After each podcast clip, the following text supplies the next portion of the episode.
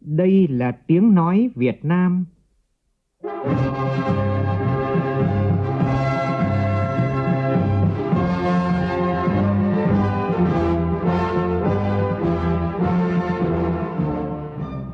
là tiếng nói Việt Nam, phát thanh từ Hà Nội, thủ đô nước Cộng hòa xã hội chủ nghĩa Việt Nam.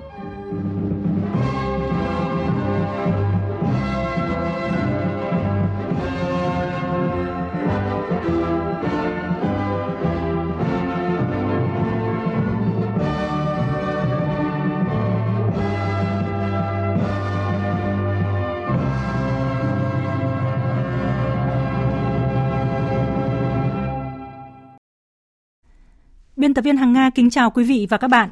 Mời quý vị và các bạn nghe chương trình Thời sự chiều của Đài Tiếng Nói Việt Nam với những nội dung chính sau đây.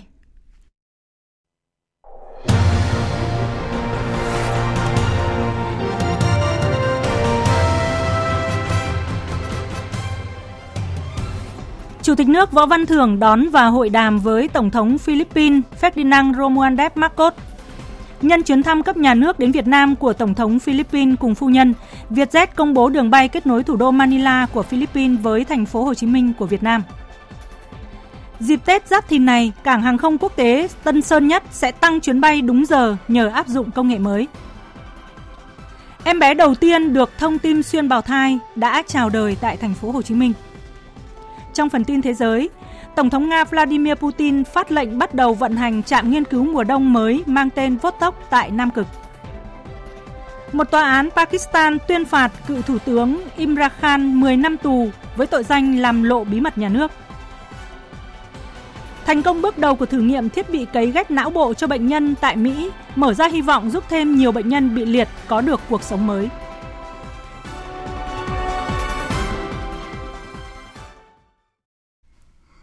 Bây giờ là nội dung chi tiết.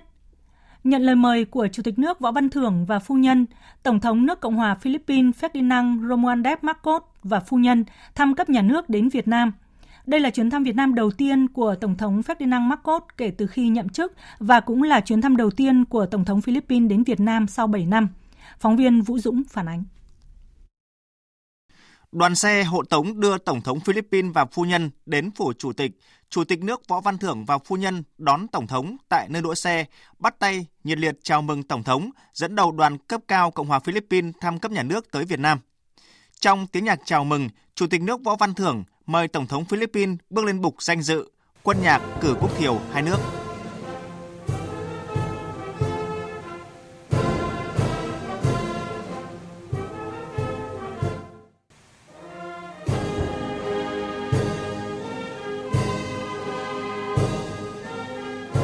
Trong nghi thức lễ đón Tổng thống Philippines, nước chủ nhà Việt Nam bắn loạt đại bác chào mừng Tổng thống và phu nhân thăm cấp nhà nước tới Việt Nam, thể hiện sự coi trọng của chuyến thăm. Sau quốc thiều, đội trưởng đội danh dự trân trọng mời Tổng thống Philippines và Chủ tịch nước Võ Văn Thưởng duyệt đội danh dự Quân đội Nhân dân Việt Nam. Tiếp đó, hai nhà lãnh đạo giới thiệu thành phần đoàn cấp cao hai nước tham dự lễ đón. Sau phần nghi thức lễ đón, hai nhà lãnh đạo dẫn đầu đoàn cấp cao hai nước tiến hành hội đàm. Chủ tịch nước Võ Văn Thưởng nhấn mạnh chuyến thăm của Tổng thống Philippines có ý nghĩa quan trọng, góp phần tạo xung lực mới, đưa quan hệ đối tác chiến lược Việt Nam Philippines ngày càng phát triển mạnh mẽ, nhất là trong bối cảnh hai nước hướng tới kỷ niệm 10 năm quan hệ đối tác chiến lược năm 2025 và 50 năm quan hệ ngoại giao vào năm 2026.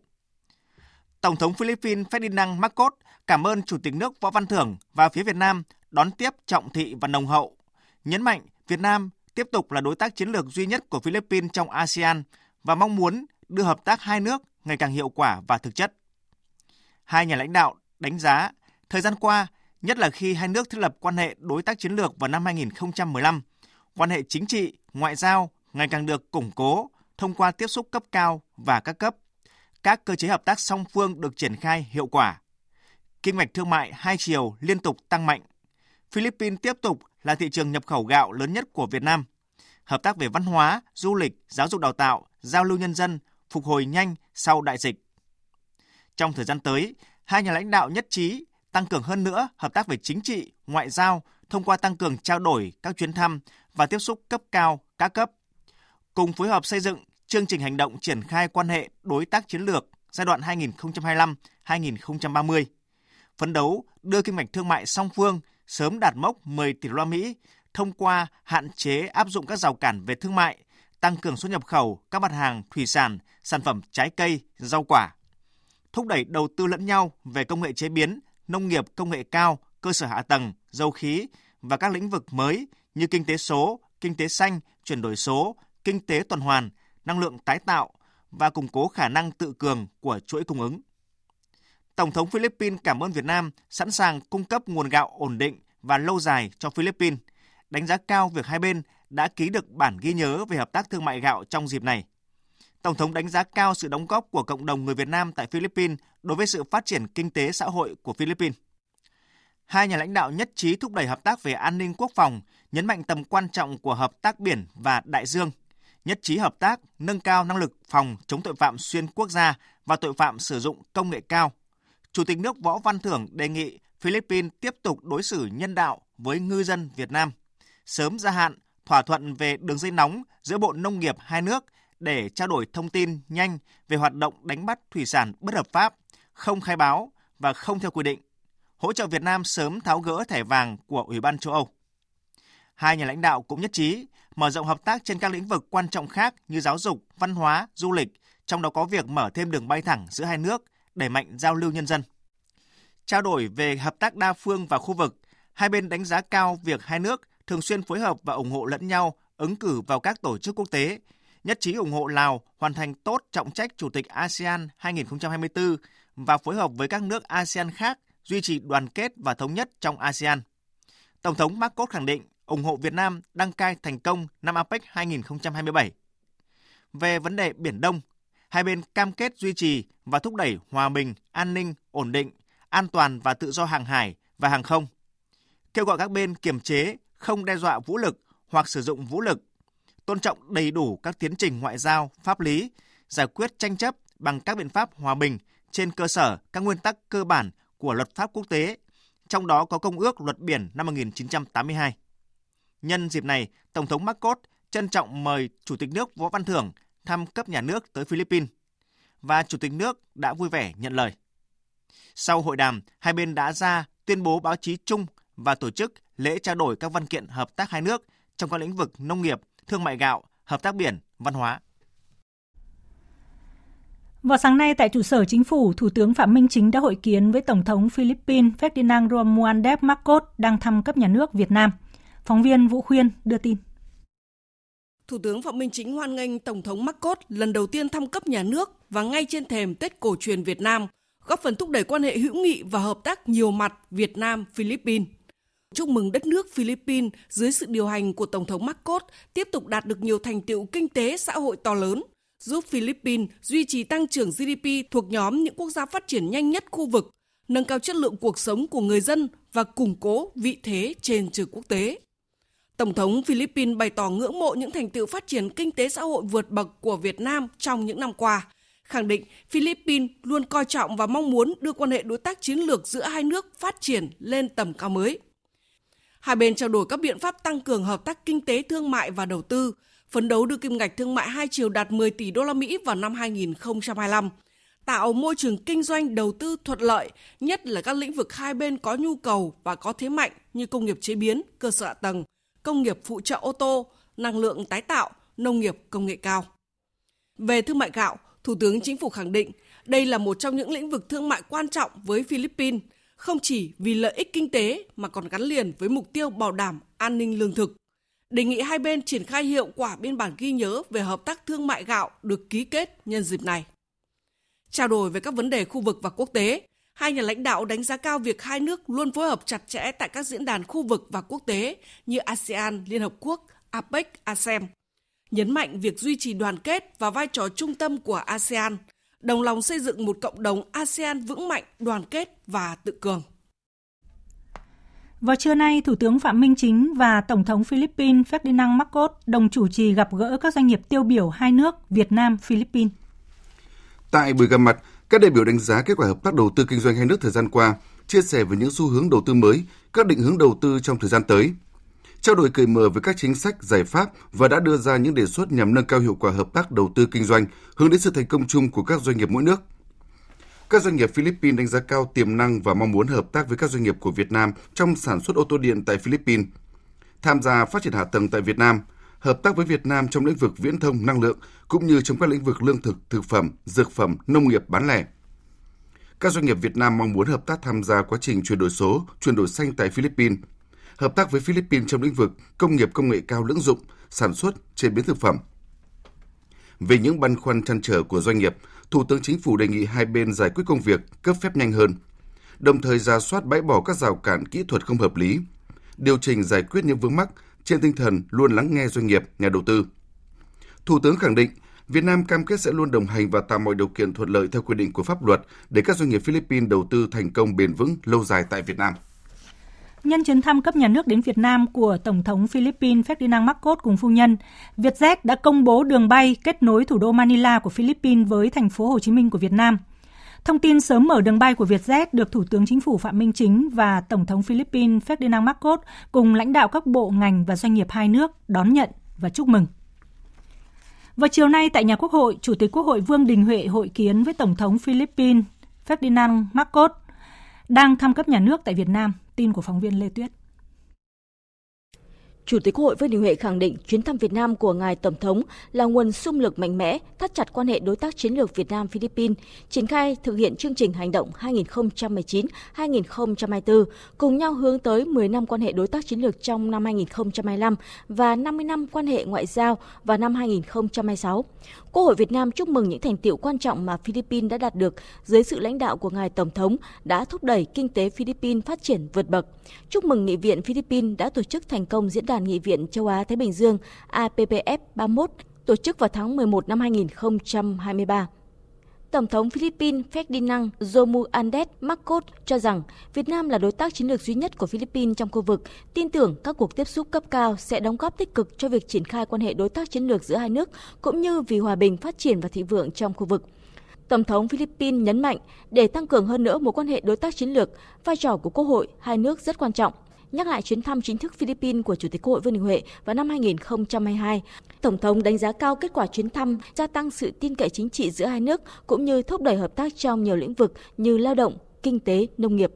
Hai bên khẳng định tầm quan trọng của hợp tác nghị viện, bày tỏ vui mừng về hợp tác Quốc hội Việt Nam và Nghị viện Philippines ngày càng đi vào chiều sâu, đặc biệt kể từ khi Thượng viện và Hạ viện Philippines thông qua các nghị quyết nhằm tăng cường hợp tác hơn nữa quan hệ Nghị viện Philippines-Việt Nam. Chủ tịch Quốc hội Vương Đình Huệ cho rằng dư luận trong và nước ngoài đánh giá cao động thái này của Nghị viện Philippines, cho biết trên cơ sở thỏa thuận hợp tác đã ký giữa Quốc hội Việt Nam với Hạ viện và Thượng viện Philippines, hai bên thúc đẩy để trở thành hình mẫu hợp tác nghị viện trong khu vực cũng như trên thế giới. Trong thời gian tới, hai bên cần tiếp tục tăng cường trao đổi đoàn ở các cấp, các kênh, đảng, quốc hội, chính phủ, giao lưu nhân dân, trong đó có đoàn cấp cao quốc hội hai nước, Quốc hội Việt Nam sẵn sàng tiếp đón các đoàn nghị viện Philippines sang thăm, trao đổi thông tin và chia sẻ kinh nghiệm. Hai bên cùng nâng cao hiệu quả các cơ chế hợp tác hiện có, triển khai tốt các thỏa thuận hợp tác đã được ký kết. Thưa quý vị và các bạn, vào chiều nay, Chủ tịch nước Võ Văn Thưởng đã cùng với Tổng thống Cộng hòa Philippines Ferdinand Romualdez Marcos có chuyến tham quan Hoàng thành Thăng Long. Phóng viên Phương Hoa đưa tin.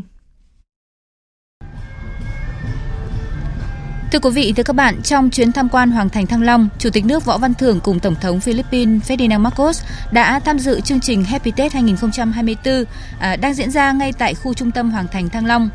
À, tại đây thì Chủ tịch nước đã giới thiệu với Tổng thống Philippines về ngày Tết truyền thống Việt Nam với những nét văn hóa đặc trưng, à, hòa mình vào không gian Tết Việt, các giá trị văn hóa, di sản, các trò chơi dân gian ngày Tết như là ném còn, múa sạp, kéo co, à, rồi là các món ăn truyền thống, mâm cỗ dịp Tết, à, thưởng thức chương trình văn hóa nghệ thuật đậm đà bản sắc dân tộc. Tiếp đó, Chủ tịch nước Võ Văn Thưởng đã cùng Tổng thống Philippines tham quan các điểm di tích của Hoàng thành Thăng Long. À, đây là quần thể di tích gắn với lịch sử kinh thành Thăng Long, Hà Nội. À, công trình kiến trúc đồ sộ này được các triều vua xây dựng trong nhiều giai đoạn lịch sử và trở thành di tích quan trọng bậc nhất trong hệ thống các di tích Việt Nam. À, năm 2010 thì Ủy ban Di sản Thế giới đã thông qua nghị quyết công nhận khu trung tâm Hoàng thành Thăng Long Hà Nội là di sản văn hóa thế giới. Thưa quý vị, thưa các bạn, Tổng thống Philippines cùng Chủ tịch nước cũng đã tham quan chụp ảnh lưu niệm tại di tích Đoan Môn, tham quan hố khảo cổ học Đoan Môn, tham quan nhà trưng bày báu vật Hoàng cung Thăng Long là nơi trưng bày một số hiện vật được công nhận là bảo vật quốc gia. Cuối cùng đoàn đã đến sân trước thềm rồng Điện Kính Thiên, nghe giới thiệu về di tích Điện Kính Thiên, nơi quan trọng nhất trong cấm thành Thăng Long xưa, nơi cử hành các nghi lễ long trọng nhất của triều đình, nơi đón tiếp sứ giả nước ngoài và là nơi thiết triều bàn những việc quốc gia đại sự. Kết thúc chuyến thăm, đoàn đã cùng chụp ảnh lưu niệm tại thềm rồng điện Kính Thiên, trở thành một trong những dấu ấn cho chuyến thăm cấp nhà nước đến Việt Nam lần này của Tổng thống Philippines Ferdinand Marcos. Chiều tối nay, hai bên đã ra tuyên bố báo chí chung Việt Nam-Philippines nhân chuyến thăm cấp nhà nước đến Việt Nam của Tổng thống Philippines Ferdinand Romualdez Marcos theo lời mời của Chủ tịch nước Võ Văn Thưởng. Tuyên bố với 13 điểm đã đánh giá cao và khẳng định sự phát triển mạnh mẽ và thực chất của mối quan hệ đối tác chiến lược giữa hai nước. Thời sự VOV, nhanh, tin cậy, hấp dẫn. Hôm nay, đoàn công tác do Ủy viên Trung ương Đảng, Phó Chủ tịch Quốc hội Nguyễn Khắc Định làm trưởng đoàn đã đến thăm tặng 1.400 xuất quà Tết cho các gia đình chính sách, hộ nghèo, hộ cận nghèo, công nhân, người lao động có hoàn cảnh khó khăn tại tỉnh Thái Bình. Phó Chủ tịch Quốc hội mong muốn những phần quà này sẽ góp phần để các gia đình đón Tết đầm ấm, vui tươi, lành mạnh và mong bà con tiếp tục động viên con cháu hăng say lao động sản xuất, phấn đấu vươn lên thoát nghèo, đóng góp vào sự phát triển chung của địa phương. Các cấp ủy, chính quyền, mặt trận, đoàn thể của huyện tiếp tục quan tâm dành nguồn ngân sách của địa phương, nguồn từ xã hội hóa, tiếp tục chăm lo, làm tốt công tác an sinh xã hội và phấn đấu xây dựng tỉnh Thái Bình thành tỉnh phát triển mạnh hơn nữa trong những năm tới. Thăm, tặng quà Tết 21 thương bệnh binh nặng tại Trung tâm nuôi dưỡng và điều dưỡng người có công, cơ sở 2 xã Minh Quang, huyện Vũ Thư, tỉnh Thái Bình. Phó Chủ tịch Quốc hội chúc các thương bệnh binh bước sang năm mới nhiều niềm vui, sức khỏe tốt. Phó Chủ tịch Quốc hội khẳng định, Đảng, Nhà nước và nhân dân luôn quan tâm, ghi nhớ công lao to lớn của các đồng chí đã trực tiếp chiến đấu, góp phần giành lại độc lập, tự do cho dân tộc, thống nhất đất nước. Phó Chủ tịch Quốc hội cùng đoàn công tác đến tặng quà cho các hộ nghèo, cận nghèo, hộ có hoàn cảnh khó khăn của huyện Kiến Sương và thăm tặng quà Tết mẹ Việt Nam anh hùng Đỗ Thị Sen, sinh năm 1933, tại thôn Trung Hòa, xã Vũ Vinh, huyện Vũ Thư. Tỉnh ủy, Hội đồng Nhân dân, Ủy ban Nhân dân, Ủy ban Mặt trận Tổ quốc Việt Nam tỉnh Hậu Giang hôm nay cũng tổ chức 8 đoàn công tác đến tận nhà thăm chúc Tết tặng quà các mẹ Việt Nam anh hùng, anh hùng lực lượng vũ trang nhân dân, thương binh, bệnh binh. Phóng viên Tấn Phong, thường trú tại Đồng bằng sông Cửu Long đưa tin. Lãnh đạo tỉnh Hậu Giang đã ăn cần thăm hỏi sức khỏe, điều kiện sống, sinh hoạt của các gia đình và khẳng định với tấm lòng tri ân, ghi nhớ công lao của thế hệ đi trước, từ lãnh đạo tỉnh đến cơ sở đều coi việc chăm lo cho gia đình chính sách, người có công là việc làm thường xuyên trọng tâm. Trước thềm năm mới, lãnh đạo tỉnh Hậu Giang đã chúc bà mẹ Việt Nam anh hùng, anh hùng lực lượng vũ trang nhân dân, thương binh và gia đình có thật nhiều sức khỏe, đón năm mới vui tươi an lành và mong muốn các gia đình tiếp tục phát huy truyền thống cách mạng, vượt qua khó khăn, nêu gương sáng, góp phần xây dựng quê hương ngày càng giàu đẹp. Dịp này, lãnh đạo tỉnh Hậu Giang đã gửi tặng bà mẹ Việt Nam anh hùng, anh hùng lực lượng vũ trang nhân dân, thương binh, mỗi gia đình một phần quà Tết và 2 triệu đồng tiền mặt. Các địa phương trong tỉnh, các doanh nghiệp cũng gửi đến các gia đình nhiều phần quà khác. Chương trình sẽ tiếp nối với các tin tức thời sự đáng chú ý khác. Chiều nay tại Hà Nội, Bộ Nông nghiệp và Phát triển Nông thôn phối hợp với Ngân hàng Thế giới và Tổ chức Tăng trưởng châu Á tổ chức tọa đàm trực tuyến đối tác công tư thúc đẩy đổi mới sáng tạo, triển khai đề án 1 triệu hecta lúa gạo chất lượng cao, phát thải thấp. Phản ánh của phóng viên Minh Long. Các tham luận tại tọa đàm tập trung xác định cơ chế hiệu quả để huy động sự tham gia của các bên chung tay xây dựng mạng lưới lương thực thực phẩm và thực hiện đề án 1 triệu hecta lúa gạo chất lượng cao, phát thải thấp. Vai trò của các bên có liên quan và các tác nhân trong chuỗi lúa gạo đồng thời đóng góp ý kiến và thống nhất kế hoạch hoạt động triển khai đề án 1 triệu hecta lúa tại đồng bằng sông Cửu Long, cũng như các hành động ưu tiên trong ngắn hạn và dài hạn. Bộ trưởng Bộ Nông nghiệp và Phát triển Nông thôn Lê Minh Hoan cho biết, để triển khai đề án phát triển 1 triệu hecta lúa chất lượng cao và phát thải thấp, Việt Nam cần huy động các nguồn lực và tiến bộ kỹ thuật. Một trong các công cụ quan trọng là mạng lưới đổi mới sáng tạo lương thực thực phẩm tại Việt Nam được thành lập theo sáng kiến của Diễn đàn Kinh tế Thế giới với mục tiêu liên kết các mạng lưới đổi mới trong nước và quốc tế nhằm thúc đẩy việc sử dụng công nghệ số để phát triển chuỗi giá trị nông nghiệp thông minh. Bộ trưởng Lê Minh Hoan khẳng định, mạng lưới đổi mới sáng tạo lương thực thực phẩm sẽ giúp mở rộng quy mô và đẩy nhanh quá trình chuyển đổi của ngành nông nghiệp Việt Nam nói riêng và nền kinh tế nói chung để trở thành một cường quốc nông sản thực phẩm xanh, bền vững và ít phát thải. Ngành hàng lúa gạo được ưu tiên tập trung vào như một ví dụ điển hình khi triển khai mạng lưới đổi mới sáng tạo lương thực thực phẩm tại Việt Nam. Bên cạnh các nỗ lực từ phía các cơ quan chính phủ Việt Nam để phát triển các chính sách mở, tạo môi trường thuận lợi để phát triển nông nghiệp xanh và bền vững, chúng tôi rất coi trọng vai trò tham gia và đồng hành của khu vực tư nhân, hỗ trợ các đối tác quốc tế, các tổ chức quốc tế và khu vực, các tổ chức phi chính phủ, các cơ quan nghiên cứu và các chuyên gia trong nước cũng như ngoài nước. Hợp tác công tư hiệu quả và sự hỗ trợ từ các quý vị sẽ là chìa khóa thành công cho đề án. Cam kết cùng đồng hành với Việt Nam và các đối tác trong triển khai đề án 1 triệu hecta lúa gạo chất lượng cao, phát thải thấp. Ông Pavo Elister, quản lý điều hành Ngân hàng Thế giới tại Việt Nam chia sẻ. Chúng ta có rất nhiều à, tiềm năng từ đề án mới này thúc đẩy những hoạt động về đổi mới sáng tạo và huy động tài chính carbon áp dụng công nghệ số Ờ, khuyến khích động viên thúc đẩy sự tham gia của khu vực tư nhân theo một cách thức mà chưa bao giờ thực hiện trước đây. Mở rộng cái khả năng tiếp cận với thị trường trong đó có việc tiếp cận ờ, vào những thị trường tiềm năng hơn của quốc tế. Và việc thực hiện thành công đề án một triệu hecta lúa gạo chất lượng cao này không thể đạt được nếu chỉ đơn thương độc mã từ phía các bên chính phủ ờ, mà không có bên tư nhân. Nó đòi hỏi phải có mối quan hệ đối tác công tư PPP một điểm sáng trong quan hệ thương mại Việt Nam Philippines là hợp tác trong lĩnh vực gạo. Đặc biệt, Việt Nam luôn cảm ơn Philippines đã lựa chọn gạo Việt Nam làm thực phẩm chính cho khẩu phần hàng ngày và đảm bảo an ninh lương thực trong nước – Chính vì vậy, Việt Nam luôn xác định Philippines là một trong những thị trường xuất khẩu gạo quan trọng hàng đầu. Thông tin này được Bộ trưởng Bộ Công Thương Nguyễn Hồng Diên nhấn mạnh tại buổi tiếp và làm việc với ngài Francisco Tiu Loren, Bộ trưởng Bộ Nông nghiệp Philippines nhân chuyến thăm Việt Nam của Tổng thống Philippines trong hai ngày hôm qua và hôm nay. Sáng nay tại xã Hòa Liên, huyện Hòa Vang, Ủy ban nhân dân thành phố Đà Nẵng khánh thành 3 dự án giao thông quan trọng gồm tỉnh lộ 601, đường DH2 và đường vành đai phía Tây 2, đoạn từ đường số 8 khu công nghiệp Hòa Khánh đến đường tránh Hải Vân Túy Loan. Phóng viên Thành Long thường trú tại miền Trung đưa tin. Công trình nâng cấp cải tạo tỉnh lộ 601 có điểm đầu giao với tỉnh lộ 602 đi qua các xã miền núi Hòa Sơn, Hòa Liên, Hòa Bắc, huyện Hòa Vang, điểm cuối giáp với địa phận tỉnh Thừa Thiên Huế. Công trình này do Ban Quản lý Dự án Đầu tư xây dựng công trình giao thông Đà Nẵng làm chủ đầu tư, dài hơn 35 km, tổng mức đầu tư 725 tỷ đồng.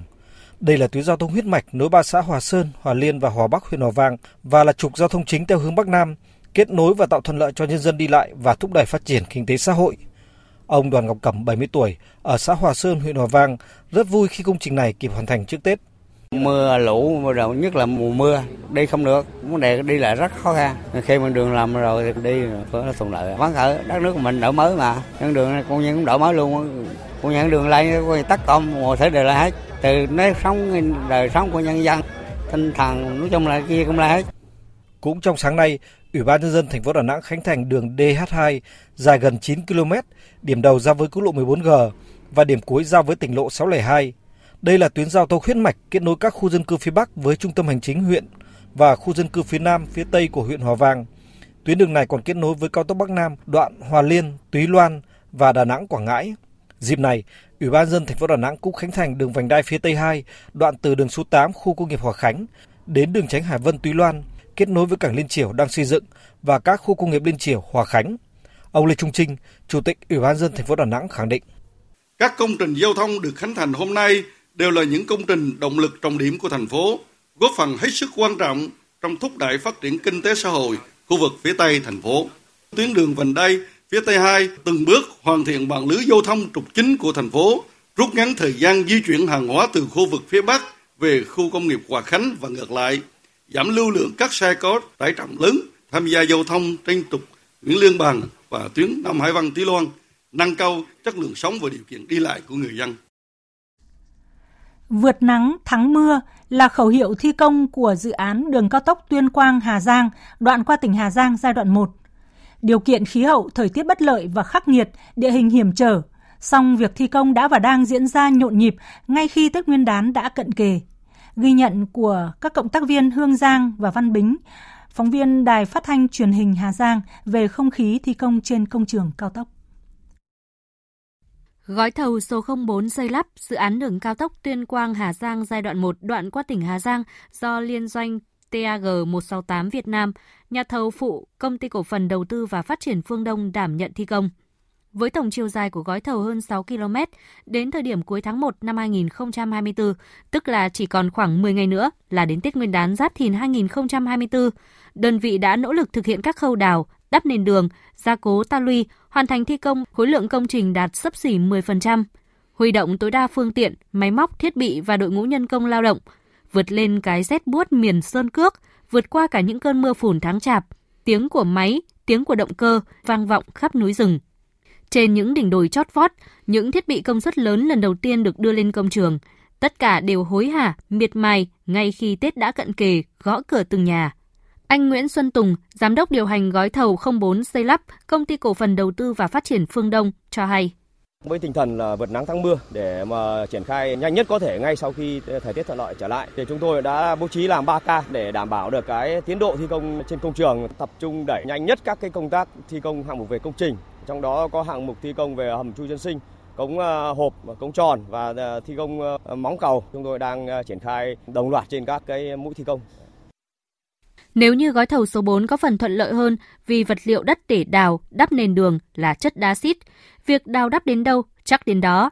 Thi công kể cả khi trời có mưa nhỏ, không gặp phải tình trạng lầy lội, thì với gói thầu số 3, thời tiết có mưa trong nhiều ngày liên tiếp khiến địa hình lầy lội, việc thi công phải chờ khi tạnh giáo mới di chuyển máy móc, thiết bị, điều phối đất, vận chuyển vật liệu và nhân công trên các tuyến.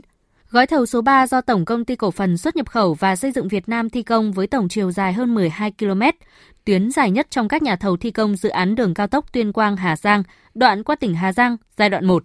Xẻ núi, vượt đồi, việc thi công đào đắp nền đường, gia cố mái tan luy, thi công bậc nước rãnh đỉnh rộn ràng khắp các tuyến. Hầu hết đội ngũ công nhân không phải người địa phương, nhưng thời điểm này, trách nhiệm với công việc đã vượt lên những tâm tư nguyện vọng về với gia đình. Họ phân đấu cho mặt bằng toàn tuyến được thông suốt, người dân có thể đi lại trong dịp Tết Nguyên đán năm nay. Anh Nguyễn Quốc Văn, kỹ sư hiện trường gói thầu 3 xây lắp Tổng công ty cổ phần xuất nhập khẩu và xây dựng Việt Nam nói: thì anh em ờ, trong công trường toàn bộ các kỹ sư, công nhân trong dự án là đều quyết tâm cao để mà cố gắng hoàn thành cái công việc để đạt tiến độ. Anh em bây giờ cũng chưa có cái tư tưởng nghỉ Tết mà đang phấn đấu làm sao để mà làm thông được cái tuyến đường để bà con đi cái ngày Tết có thể đi xe cộ nó đi nó thuận lợi hơn và anh em cũng đẩy cái tiến độ lên để cho nó kịp với tiến độ chung của dự án. Còn đây là chia sẻ của anh Đào Ngọc Huấn, chỉ huy trưởng gói thầu 3 xây lắp Tổng công ty cổ phần xuất nhập khẩu và xây dựng Việt Nam. Đơn vị chúng tôi thì có cái chủ trương là sẽ đảm bảo tinh thần cũng như là cái vật chất cho toàn bộ cán bộ nhân viên trên toàn tuyến để khi mà anh em về quê ăn Tết cùng gia đình thì vui vẻ cũng như là cái đảm bảo cái cuộc sống của, của gia đình và anh em sẽ quyết tâm trở lại công trường ngay sau Tết để tiếp tục công việc trên ờ, dự án. Tính đến ngày 15 tháng 1, tổng giá trị sản lượng của dự án đã thực hiện trên công trường ước đạt trên 241 tỷ đồng, đạt 10,44% giá trị hợp đồng. Thiết bị máy móc huy động tại công trường là hơn 500 đầu máy, cùng hàng nghìn đội ngũ kỹ sư, công nhân xây dựng, tăng ca kíp, thi công cả ngày lẫn đêm. Việc chăm lo, động viên, khích lệ kịp thời và đảm bảo chế độ đối với đội ngũ công nhân, đó cũng là giải pháp của chủ đầu tư, các nhà thầu, đơn vị thi công động viên khích lệ tinh thần của đội ngũ công nhân để không chỉ trực tiếp đội ngũ công nhân mà cả người nhà của họ cũng yên tâm trong dịp Tết Nguyên đán. Hôm nay, Ủy ban Nhân dân tỉnh Tiền Giang công bố quyết định số 56 của Thủ tướng Chính phủ công nhận huyện Cái Bè đạt chuẩn nông thôn mới. Đây là đơn vị cấp huyện thứ 5 trong tỉnh đạt chuẩn này. Phóng viên Nhật Trường, thường trú tại đồng bằng sông Cửu Long đưa tin. Sau 13 năm triển khai thực hiện chương trình Mục tiêu quốc gia xây dựng nông thôn mới, với sự nỗ lực cao của đảng bộ và nhân dân địa phương, bộ mặt nông thôn của huyện Cái Bè từng bước đổi mới, cảnh quan môi trường được làm mới theo hướng sáng xanh sạch đẹp, kết cấu hạ tầng, kinh tế xã hội ngày càng phát triển. Kinh tế vườn là thế mạnh của huyện Cái Bè với gần 23.000 hecta cho sản lượng 0,5 triệu tấn trên một năm. Hiện nay Cái Bè có trên 1.500 cơ sở công nghiệp tiểu thủ công nghiệp và trên 600 doanh nghiệp trong đó, huyện có lĩnh vực sai sát lao bóng gạo tập trung tại cụm công nghiệp An Thạnh 1. Đặc biệt, khu vực Bà Đắc được xem là chợ gạo lớn nhất của cả nước với trên 70 cơ sở kinh doanh lương thực cung cấp bình quân khoảng 1.000 tấn gạo trên một ngày. Tổng giá trị sản xuất công nghiệp toàn huyện năm qua đạt trên 5.530 tỷ đồng. Tổng thu ngân sách nhà nước trên địa bàn được hơn 1.200 tỷ đồng. Mức thu nhập bình quân đầu người đạt gần 70 triệu đồng trên một năm. Tỷ lệ hộ nghèo trên địa bàn huyện còn 1,03%. Đạt được thành quả trên ngoài sự quan tâm nỗ lực của cấp quỹ chính quyền các địa phương trong huyện, còn có sự đóng góp rất tích cực của người dân trong việc thực hiện các tiêu chí đề ra. Ông Phan Thanh Sơn, Phó Chủ tịch Ủy ban dân huyện Cái Bè cho biết. với cái sự quyết tâm của đảng bộ, chính quyền, đặc biệt là cái sự hưởng ứng tích cực của người dân với cái thực hiện bộ tiêu chí à, huyện nông thôn mới theo quyết định 320 của Thủ tướng á, đến thời điểm này thì huyện cái bè phải nói là có cái bước phát triển, đặc biệt là trong cái việc xây dựng các cơ sở hạ tầng. Trong đó thì à, tất cả các tuyến đường của huyện lộ được người dân ủng hộ là hiến đất. Cho nên sự góp sức của người dân là rất lớn. Ngoài ra thì à, người dân cũng tập trung thực hiện tốt các cái bước như là vệ sinh môi trường, thu gom rác thải, rồi là trồng cây vòng bông, trồng hoa để tạo cái đường làng mình cho nó đẹp á. Đến thời điểm này, tỉnh Tiền Giang đã có 142 trên 142 xã đạt chuẩn nông thôn mới, đạt tỷ lệ 100%, đứng hàng thứ ba các tỉnh vùng đồng bằng sông Cửu Long. Làng Đắc Mông, xã Đắc Rông, huyện Đắc Đoa, tỉnh Gia Lai là một trong những ngôi làng tiêu biểu trong thực hiện chương trình mục tiêu quốc gia về xây dựng nông thôn mới. Với hơn 95% hộ đồng bào dân tộc Ba Na sinh sống từ nhiều năm nay – Nông thôn mới ở Đắk Mông không chỉ là đời sống kinh tế đi lên mà văn hóa truyền thống cũng được phục hồi, gìn giữ và phát huy. Phóng viên Hoàng Quy thường trú tại khu vực Tây Nguyên phản ánh. Trở thành làng nông thôn mới từ năm 2021, cũng như nhiều địa phương khác, làng Đắc Mông, xã Đắc Rong, huyện Đắc Đoa có thêm con đường bê tông hóa kiên cố, dài và rộng rãi do nhà nước và nhân dân cùng làm. Cuộc sống từng ngày phát triển, nhưng với giả phách 90 tuổi, một trong những bảo tàng sống của làng Đắc Mông, thì điều hạnh phúc nhất là thấy những chính sách bảo tồn văn hóa được thực hiện có hiệu quả. Gia Phách cho biết, đã từng nhiều năm, những người già trong làng luôn cảm thấy buồn vì mỗi mùa gặt lúa, không còn ai quan tâm đến tổ chức lễ mừng mùa. Nhưng từ khi xây dựng nông thôn mới, thì lễ mừng mùa và những ngày đoàn tụ của bà con đã trở lại.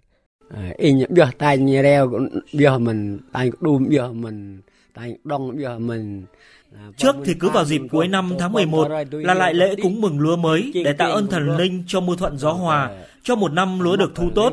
Đầu năm thì lại lễ sửa nước giọt. Tôi tham gia là vì đã gắn bó với công việc này lâu rồi, mà cũng để truyền đạt cho con cháu học hỏi, để thường xuyên tổ chức, để chúng nhớ về nét văn hóa của cha ông mà sau này làm theo. Còn cái nghề đan lát thì ngày xưa ở nhà rông, ai muốn học thì có cha ông hướng dẫn, học dần dần thì thành thạo, cả đan lát, chỉnh chiêng và diễn ở những lúc đám ma, bỏ mả. Bọn trẻ muốn học là sẽ học được nếu chịu khó. Kinh tế phát triển, bà con làng Đắc Mông càng có điều kiện quan tâm đến phát huy văn hóa truyền thống. Và theo ông Cram, bí thư tri bộ kiêm trưởng thôn của làng, văn hóa truyền thống được phục hồi cũng giúp cho làng phát triển bền vững. Thấy rõ nhất là tất cả các nguồn vốn vay của người dân đều được sử dụng đúng mục đích và phát huy hiệu quả rõ rệt. Tỷ lệ hộ nghèo giảm dần qua các năm, đến nay chỉ còn 10 hộ nghèo trên 215 hộ. Từ cung còn pali để trang trang xa ăn pali. Mình giúp đỡ, gắn kết bà con để phát triển kinh tế từ việc trồng cà phê, hướng tới cà phê có chất lượng cao khi hợp tác với doanh nghiệp. Bà con đã có những tấm gương đoàn kết, giúp đỡ lẫn nhau để xây dựng nông thôn mới. Nhiều hủ tục trước đây đã được xóa bỏ. Làng tiếp tục cố gắng để hoàn thành các tiêu chí về làng kiểu mẫu.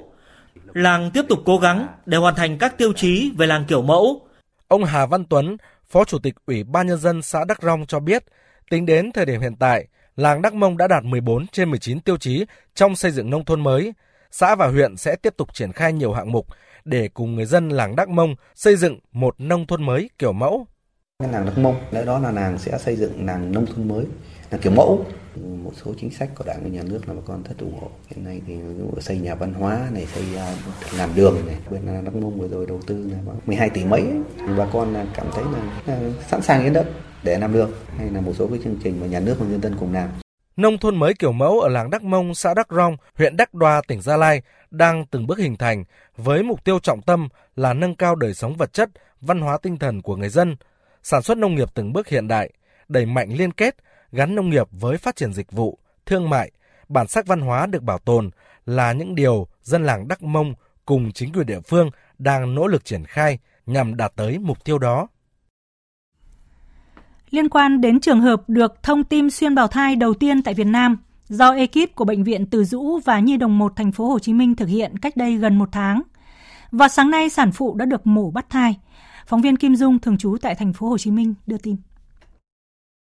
Bác sĩ chuyên khoa 2 Trần Ngọc Hải, giám đốc bệnh viện Từ Dũ, phẫu thuật viên chính ca mổ cho biết, tình trạng của em bé ngay sau sinh rất ngoạn mục, vượt qua mong đợi của ekip cả hai bệnh viện. Thai đạt 37 tuần 4 ngày, bé trai nặng 2,9 kg, cách đây 4 tuần bé chỉ nặng 2,3 kg. Thông thường những ca trẻ không có van động mạch phổi thường rất nặng nề, tiên lượng xấu, nhưng hôm nay trẻ đã chào đời rất tốt. Ngay sau phẫu thuật, em bé được ekip hồi sức sơ sinh siêu âm ngay tại phòng mổ, đánh giá tình trạng tim kỹ lưỡng, sau đó đã cho thực hiện ra cái da với mẹ.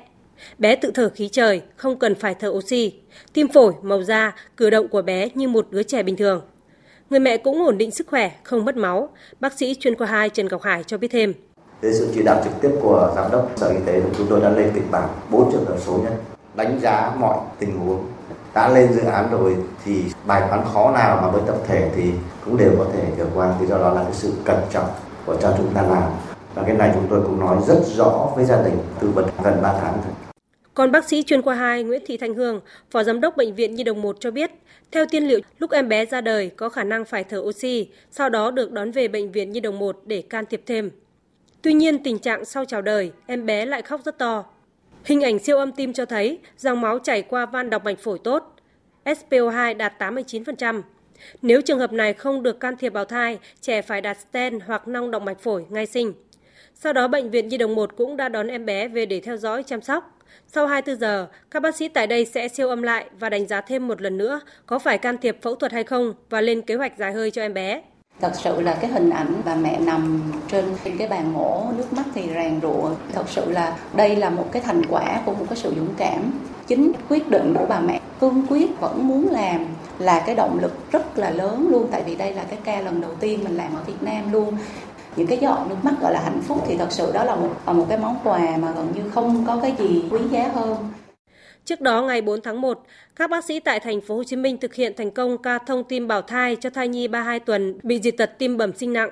Đây là ca thông tim bào thai đầu tiên ở Việt Nam và cả Đông Nam Á. Theo Sở Y tế thành phố Hồ Chí Minh, đây thực sự là một bước tiến mới về kỹ thuật chuyên sâu ngang tầm các nước phát triển trong khu vực. Trên thế giới chỉ có một số nước như Brazil, Ba Lan thực hiện thành công. Hôm nay tức ngày 20 tháng Chạp, lượng khách đến ga Sài Gòn bắt đầu đông đúc.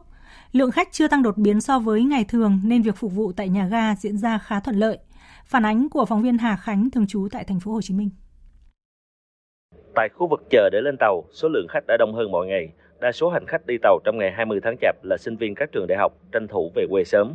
Nhiều bạn trẻ lo lắng sợ trễ tàu nên đã có mặt tại ga trước giờ tàu chạy từ 2 đến 3 giờ. Dạ, tại đi máy bay quen thương được 2 tiếng ấy, cho nên thấy đây là kiểu lần đầu tiên em đi ờ, ở gà Sài Gòn này. Bởi vì ờ, những cái lên trước thì thường thì em sẽ đi máy bay, bởi vì nó khoảng đường nó hơi xa. Nhưng mà năm nay thì giá vé máy bay nó hơi cao, cho nên là em ờ, đi tàu về. Em cũng đã đi uh, tàu từ Hà Nội về Quảng Trị rồi, cho nên em cũng muốn uh, kiểu như khám phá xem là ở Sài Gòn về Quảng Trị thì thấy nó như nào. Em ở Quảng Bình, em mua vé từ một tháng trước. Giá em mua thì um, triệu tám ngày uh, nay 20 âm nên cũng còn thoải mái mọi người cũng chưa có đông giống kiểu chín ba mươi tết Nhờ làm tốt công tác chuẩn bị và bố trí lực lượng nên việc đón tiếp khách đi tàu tại ga Sài Gòn hôm nay diễn ra suôn sẻ. Hành khách có vé nhanh chóng được vào trong để lên tàu khi đến giờ. Khu vực ga và bàn hướng dẫn luôn có nhân viên ngành đường sắt túc trực để hỗ trợ người dân. Ông Nguyễn Ánh Luyện, Phó Giám đốc chi nhánh vận tải đường sắt Sài Gòn thuộc Công ty Cổ phần Vận tải Đường sắt Sài Gòn cho biết, trong ngày 20 tháng Chạp sẽ có 12 đoàn tàu xuất phát từ ga Sài Gòn để chuyên chở khoảng 6.000 lượt khách về quê đón Tết. Khách thường tập trung đi tàu nhiều từ 22 âm lịch cho đến 28 âm lịch. Mặc dù như thế nhưng mà chúng tôi à, vẫn chủ động bố trí nhân lực để à, hướng dẫn phục vụ cũng như là đảm bảo về vấn đề an ninh trật tự một cách tốt nhất để người dân đi lại được thuận tiện, thoải mái và an toàn. Cao điểm phục vụ trước Tết tại ga Sài Gòn sẽ là vào ngày 28 tháng Chạp với 19 đoàn tàu xuất phát chở theo 10.000 lượt khách trong ngày. Các đơn vị tại nhà ga và chính quyền địa phương cũng phối hợp để phục vụ hành khách về quê đón Tết một cách tốt nhất. Tùy vào tình hình, ngành đường sắt sẽ tổ chức nối thêm toa và các đoàn tàu để bổ sung chỗ. Mới nhất trong ngày 29 tháng 1, ngành đường sắt đã bổ sung lần thứ tư thêm 2.000 chỗ và các ngày cao điểm từ 26 tháng Chạp đến mùng 10 tháng Giêng, nâng tổng số chỗ bổ sung lên 16.000 vé. Đến nay, ngành đường sắt đã bán được hơn 265.000 vé tàu Tết. Hiện vé giai đoạn trước và sau Tết vẫn còn, riêng giai đoạn từ ngày 23 đến ngày 28 tháng Chạp và từ ngày mùng 5 đến ngày mùng 8 tháng Giêng còn ít vé chủ yếu là ghế ngồi mềm và ghế phụ. Tết này, Cảng hàng không quốc tế Tân Sơn Nhất sẽ tăng chuyến bay đúng giờ nhờ công nghệ mới. Thông tin cho biết từ ngày mùng 1 tháng 2, Cảng hàng không quốc tế Tân Sơn Nhất chính thức áp dụng mô hình phối hợp ra quyết định tại Cảng hàng không sân bay, còn gọi là ACDM, tăng tỷ lệ cất hạ cánh chuyến bay đúng giờ hơn trước. Đây là một cột mốc rất quan trọng, đánh dấu thành công sau 3 năm nỗ lực của sân bay Tân Sơn Nhất và các bên tham gia như hãng hàng không, dịch vụ mặt đất, quản lý bay. Tân Sơn Nhất chính thức trở thành sân bay phối hợp ra quyết định ACDM trên bản đồ sân bay trong khu vực và trên thế giới. Theo đại diện Tân Sơn Nhất, ACDM được hiểu là quy trình đã thống nhất giữa các đơn vị điều hành khai thác tại sân bay. ACDM cung cấp nền tảng để các đơn vị phối hợp, chia sẻ thông tin, dữ liệu phục vụ công tác ra quyết định tại cảng hàng không sân bay. Mục tiêu là quản lý tắc nghẽn tại sân bay, tăng hiệu quả lập kế hoạch khai thác, tối ưu hóa sử dụng nguồn lực, khả năng dự báo và nâng cao tính đúng giờ của các chuyến bay. Từ đó mô hình này giảm thiểu lãng phí sử dụng slot và quản lý buồng không lưu. Giảm thiểu ùn tắc trên sân đỗ, đường lăn, giảm chi phí tiêu hao nhiên liệu do việc giảm thời gian lăn. Hiện nay Tân Sơn Nhất đang gồng mình khai thác vượt tần suất thiết kế. Năm 2023, tần suất cất hạ cánh ở sân bay này sấp xỉ 26.000 lượt với 42 triệu lượt khách, gấp rưỡi so với công suất khai thác thiết kế. Chương trình sẽ được tiếp nối với những thông tin thời tiết đáng chú ý. Thưa quý vị và các bạn, theo Trung tâm Dự báo Khí tượng Thủy văn Quốc gia, kiểu thời tiết rét sâu về đêm và sáng sớm, ban ngày trời lạnh và có nắng sẽ duy trì ở miền Bắc đến hết tuần. Những ngày tới, nhiệt độ tiếp tục tăng cao và chạm ngưỡng 28 độ vào cuối tuần. Vì vậy, người dân nên tranh thủ giặt rũ, dọn dẹp nhà cửa đón Tết trước khi không khí lạnh xuất hiện vào ngày 7 tháng 2, tức là khoảng ngày 28 tháng Chạp, khiến mưa rét sẽ quay trở lại. Từ đêm mai đến ngày mùng 8 tháng 2, Bắc Bộ và Bắc Trung Bộ sẽ có mưa vài nơi, sáng sớm có sương mù và sương mù nhẹ rải rác. Đêm và sáng sớm trời rét. Từ ngày mùng 2 tháng 2, đêm sáng sớm trời lạnh. Khu vực Tây Nguyên và Nam Bộ duy trì ngày nắng, riêng vào ngày mai thì Nam Bộ có nơi có nắng nóng.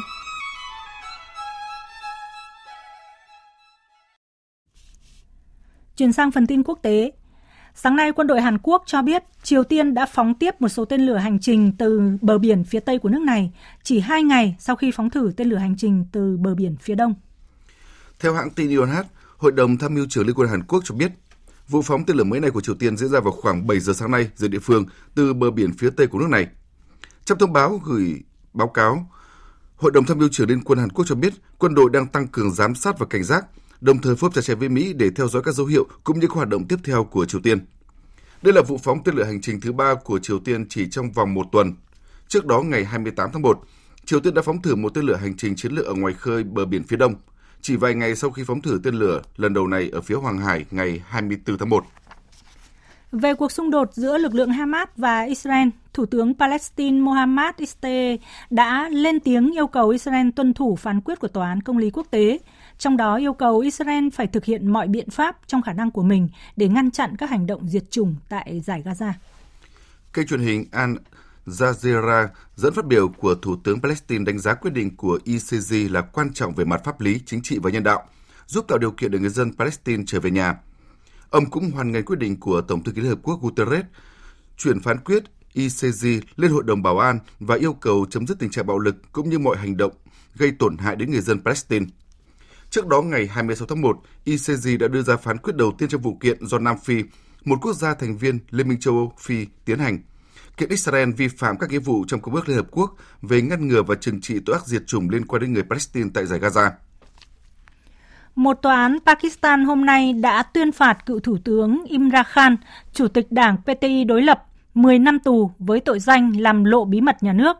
Phóng viên Dũng Hoàng thường trú tại Ấn Độ theo dõi khu vực Nam Á thông tin.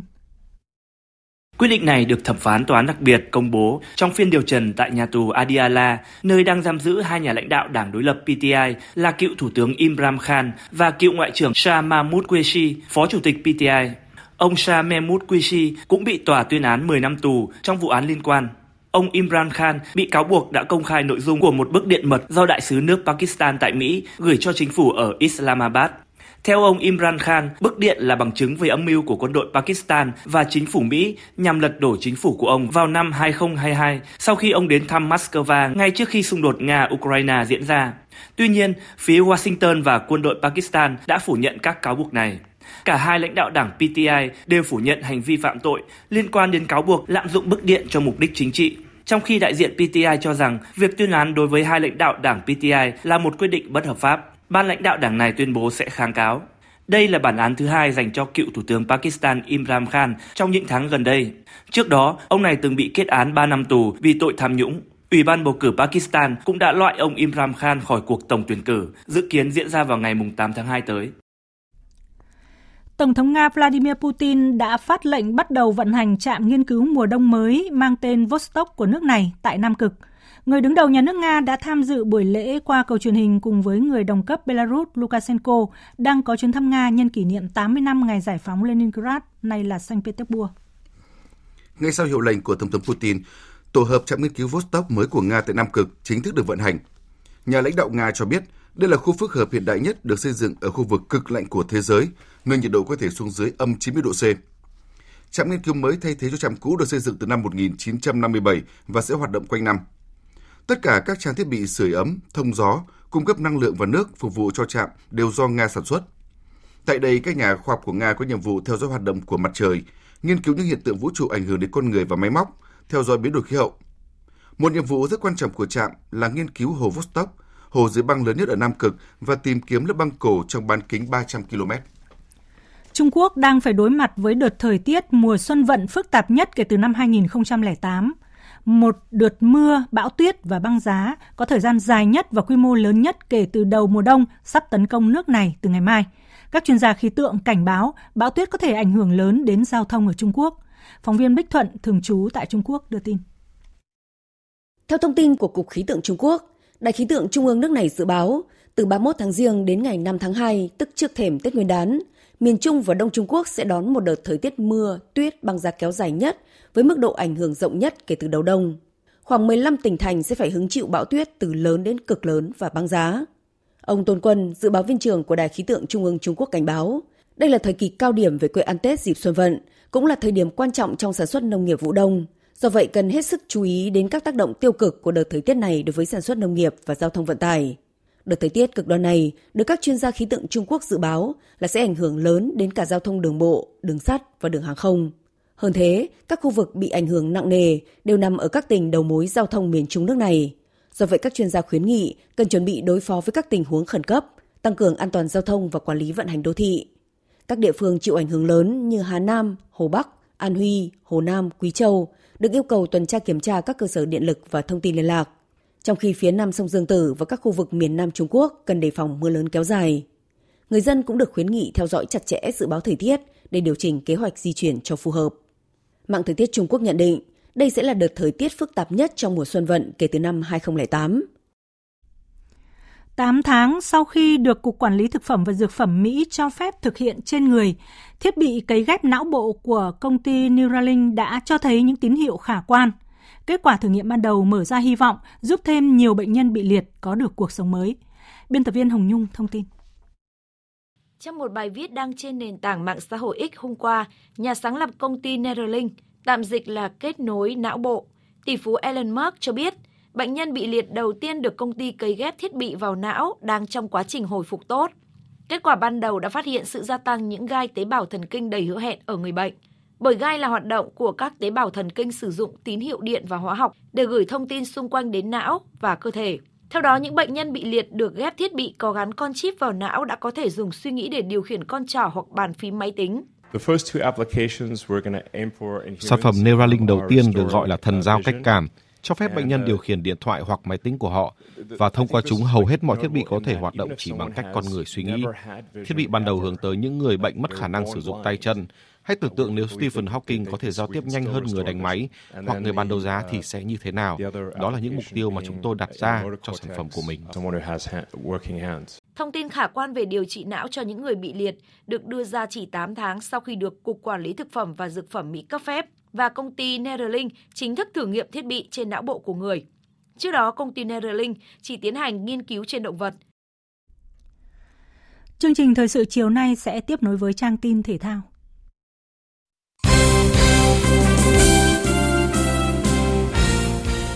Thưa quý vị và các bạn, kết thúc Asian Cup 2023, các cầu thủ của đội tuyển Việt Nam đã trở về câu lạc bộ chủ quản tập luyện để chuẩn bị cho ngày V-League 2023-2024 trở lại vào giữa tháng 2.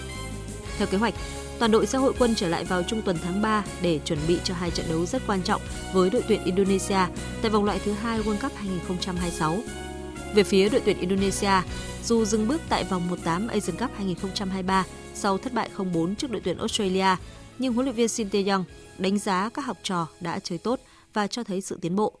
Nhà cầm quân người Hàn Quốc cũng hướng mục tiêu của đội tuyển Indonesia tới hai trận đấu kế tiếp với Việt Nam ở vòng loại World Cup 2026. Mục tiêu tiếp theo của chúng tôi là muốn dự vòng loại World Cup 2026. Bởi vì đó là một thước đo cho trình độ. Hai trận đấu đầu tiên với Iraq và Philippines chúng tôi chỉ hòa một và thua một. Vì vậy ở trong những ngày tháng 3 sắp tới, chúng tôi muốn có một kết quả tốt trước Việt Nam để có thể vượt qua được vòng loại thứ hai. Cầu thủ nhập tịch Sandy Watts bên phía Indonesia cũng khẳng định. Tôi tin rằng Indonesia sẽ còn tạo ra được nhiều cột mốc lịch sử mới. Đội tuyển Indonesia hiện tại là sự pha trộn giữa những cầu thủ trẻ và các cầu thủ có kinh nghiệm. Kết quả tại Asian Cup lần này chắc chắn sẽ tiếp thêm cho Indonesia rất nhiều sự tự tin trong hành trình sắp tới tại vòng loại World Cup. Chúng tôi sẽ cố gắng đánh bại Việt Nam một lần nữa. Hiện tại sau hai lượt trận, đội tuyển Việt Nam đứng thứ hai bảng F với 3 điểm, kém Iraq đội dẫn đầu 3 điểm. Trong khi đó, đội tuyển Indonesia đứng cuối bảng với 1 điểm. Ngày mai, đội tuyển cử tạ Việt Nam sẽ lên đường sang Uzbekistan thi đấu giải vô địch châu Á 2024 và đó cũng là vòng loại Olympic để tích lũy thêm điểm cá nhân nhằm tranh tấm vé chính thức.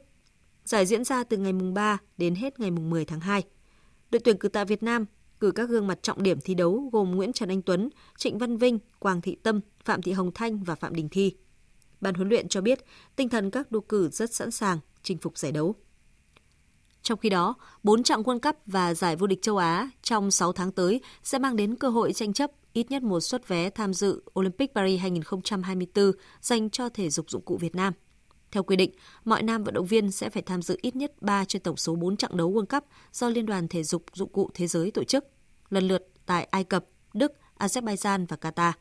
Huấn luyện viên Trương Minh Sang nhận định. Chúng ta chỉ có một cơ hội là ở giải cúp thế giới thôi. Thì vì cúp thế giới chúng ta phải tham dự 4 giải cúp mà người ta sẽ chọn ra 3 giải cúp có thành tích tốt nhất ở ba giải cúp đấy thì chọn ra hai vận động viên đứng đầu nhất gì ở cái nội dung đơn môn đó và thế lo đó cũng là cái cơ hội để cho các vận động viên trẻ trong số các tuyển thủ, Nguyễn Văn Khánh Phong là gương mặt được kỳ vọng lớn nhất khi đang là Á quân châu Á và Á quân ASEAN ở nội dung vòng treo đơn môn. Hôm nay tại Hà Nội, W Group đã công bố giải golf vô địch đối kháng đồng đội Cúp Hùng Vương Kings Cup 2024 và chuỗi giải vô địch đối kháng các câu lạc bộ 2024. Đây là lần đầu tiên giải Kings Cup được tổ chức sau khi ban tổ chức lên kế hoạch cách đây 3 năm. Ông Nguyễn Hồng Đức, Chủ tịch Hội đồng Quản trị W Group chia sẻ. Ngoài cái việc chúng ta thi đấu thể thao để à, nhắm đến cái vận động viên là những à, người chơi gôn tốt để lan tỏa nó đến với à, tất cả mọi người, thì nó là những cái ý nghĩa về lịch sử. Trong cái chuỗi sự kiện này thì Ủy ban Nhân dân hai tỉnh Vĩnh Phúc và Phú Thọ cũng đã cam kết với chúng tôi sẽ xây dựng các cái lịch trình để làm sao gắn kết được thể thao với lịch sử, giúp cho chúng ta có thêm cái nhìn nó toàn diện hơn và các cái giá trị lịch sử nó sẽ được gắn kết trong cái sự kiện này. Tham dự Kings Cup 2024 là hai đội tuyển miền Bắc và miền Nam, gồm tối đa 24 vận động viên chuyên nghiệp và nghiệp dư, được tuyển chọn thông qua vòng loại, tổ chức tại hai miền trong các ngày mùng 5 và mùng 7 tháng 3 ban tổ chức trao giải thưởng trị giá 1 tỷ đồng cho đội vô địch và 500 triệu đồng cho đội còn lại. Đồng thời, hỗ trợ 100 triệu đồng cho đội tuyển miền Nam ra Bắc tham dự trận chung kết. Ông Nguyễn Hoàng Minh, giám đốc giải đấu cho biết. Chúng tôi cũng mong muốn là gì là ờ, một giải đấu thực sự có ý nghĩa giữa hai đội tuyển miền Nam và miền Bắc. Và đây đều là những ờ, vận động viên tốt nhất ờ, của hai miền thông qua hai cái vòng loại ở khu vực phía Bắc và khu vực phía Nam. Và tất cả các thành viên của hai đội tuyển sẽ phải tham dự vòng loại. 24 vận động viên đứng đầu ở, vòng vòng loại ở mỗi địa phương sẽ là thành viên chính thức của đội tuyển. Không có một suất đặc cách nào cả. Và tất cả các vận động viên muốn tham gia vào đội tuyển thì sẽ phải thi đấu hai vòng loại. Cũng trong ngày hôm nay, W Group đồng thời công bố lịch trình 3 giải đấu nằm trong chuỗi giải vô địch đối kháng các câu lạc bộ 2024 sẽ diễn ra tại cả ba miền Bắc, Trung, Nam. Tiếp tục giữ nguyên thể thức four loại trực tiếp mới lạ. Giải đấu tiếp tục được kỳ vọng là sân chơi hấp dẫn cho những người yêu thích thi đấu golf đối kháng tại Việt Nam. Dự báo thời tiết Dự báo thời tiết đêm nay và ngày mai, phía Tây Bắc Bộ có mưa nhỏ vài nơi, sáng sớm có sương mù rải rác, trưa chiều trời nắng, gió nhẹ, đêm và sáng trời rét, nhiệt độ từ 12 đến 23 độ. Phía Đông Bắc Bộ và Thanh Hóa, đêm và sáng sớm có mưa, sương mù rải rác, gió nhẹ, trời rét, nhiệt độ từ 13 đến 21 độ. Khu vực từ Nghệ An đến Thừa Thiên Huế, phía Bắc đêm và sáng trời rét, có mưa nhỏ vài nơi, sáng sớm có sương mù, Phía Nam, đêm có mưa vài nơi, ngày nắng, gió nhẹ, nhiệt độ từ 16 đến 27 độ. Khu vực từ Đà Nẵng đến Bình Thuận, đêm có mưa vài nơi, ngày nắng, gió Đông Bắc cấp 2, cấp 3, nhiệt độ từ 21 đến 31 độ. Khu vực Tây Nguyên và Nam Bộ đêm không mưa, ngày nắng, gió Đông Bắc cấp 2, cấp 3, nhiệt độ từ 16 đến 34 độ. Khu vực Hà Nội, đêm và sáng sớm có mưa và sương mù, gió nhẹ, trời rét, nhiệt độ từ 14 đến 20 độ.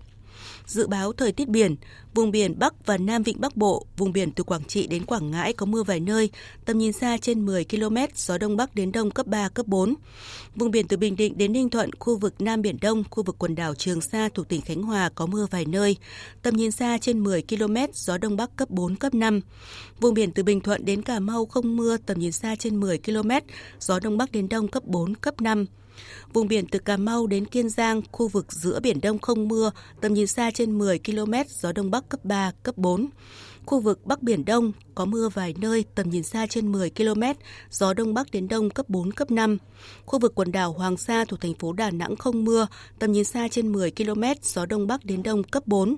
Khu vực Vịnh Thái Lan có mưa vài nơi, tầm nhìn xa trên 10 km, gió Đông Bắc cấp 3, cấp 4.